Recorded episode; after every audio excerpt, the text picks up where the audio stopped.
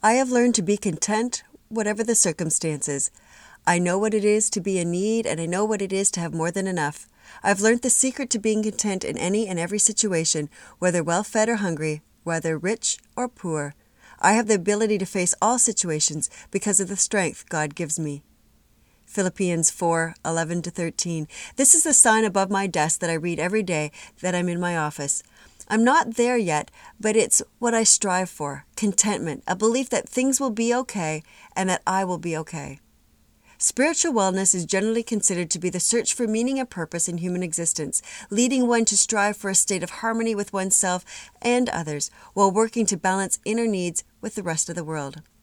The path to spiritual wellness may involve meditation, prayer, affirmations, or specific spiritual practices that support your connection to a higher power or belief system. Spiritual wellness involves having compassion, the capacity for love and forgiveness, altruism, joy, and fulfillment.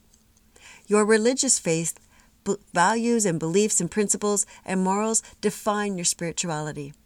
So, here are today's hot tips for building resiliency and achieving spiritual wellness. Evaluate your own spiritual wellness with this kind of brief quiz. Do you make time for relaxation in your day? Is there time for meditation and a prayer? Do your values guide your decisions and actions? Are you accepting of the views of others? This month, focus on the meaning and purpose of your life and try to bring more harmony and balance to it. Looking for more ways to build your resiliency?